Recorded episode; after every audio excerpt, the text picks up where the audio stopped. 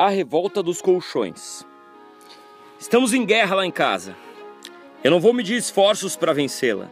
Quando eu coloquei televisão, móveis novos e ar-condicionado no quarto das meninas, não foi pensando nelas, mas em mim mesmo.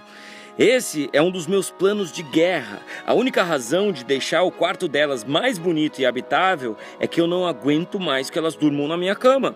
Eu tenho convicção de que é uma revolta combinada. Para cada vez que eu as obrigo a tomar banho ou comer brócolis, elas preparam uma vingança no meio da noite. Perto da meia-noite, elas entram sorrateiramente no meu quarto e começam a me torturar.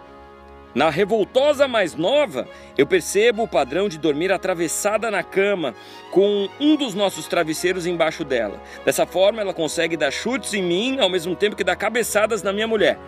A mais velha gosta muito de dormir abraçada na gente. Então, enquanto eu levo chutes na cara de uma, a outra está me imobilizando. E sem dúvidas, um trabalho em equipe é muito bem feito. A minha primeira estratégia de resistência, depois das sistemáticas invasões do meu colchão, foi comprar uma cama maior. A gente encomendou uma sob medida que ocupa praticamente o quarto todo. Isso deve resolver, eu pensei ingenuamente. Mas as invasoras de colchão não se contentam em apenas dormir na minha cama. Elas também querem dormir no meu lado da cama. Então, não importa o tamanho da cama, inevitavelmente no meio da madrugada elas vão estar com um pé na minha cara e um cotovelo no meu estômago. Eu já tentei a estratégia de dormir na cama delas para que elas pensem que a cama delas é a minha cama e passem a dormir lá. Só que não funcionou, porque elas me espancam na cama delas quando eu tô ali e quando eu vou para minha cama elas me seguem no meio da noite.